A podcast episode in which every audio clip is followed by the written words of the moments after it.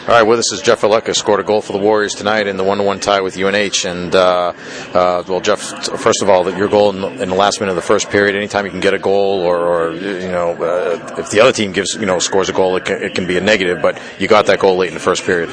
Yeah, I mean, again, just being out there late, not really paying attention to the time on the clock. But uh, Jesse made a great play going to the net there. And it kind of just, and Haywood drove the net and it popped out to me, so I just buried it there.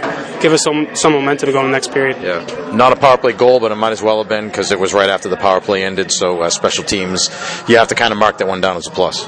Yeah, I mean, that's something we need to get going. So it's, it's always good when get some momentum and just got to keep building on that seemed like last night and tonight you guys generated a lot of good scoring chances, and you faced two pretty good goaltenders last night and tonight. And of course, you guys have a pretty good one too. But uh, how do you guys avoid uh, the frustration setting in after when the pucks aren't going in?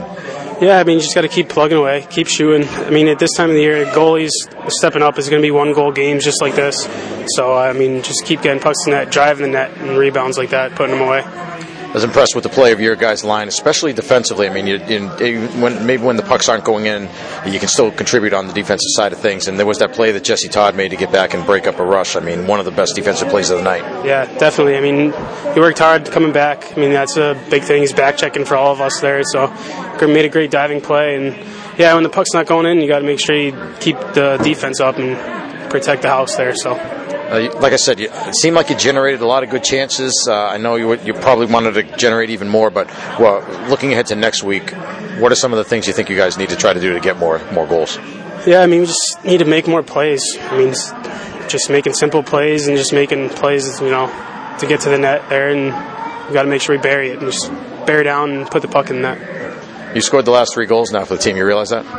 Yeah, I guess I have there.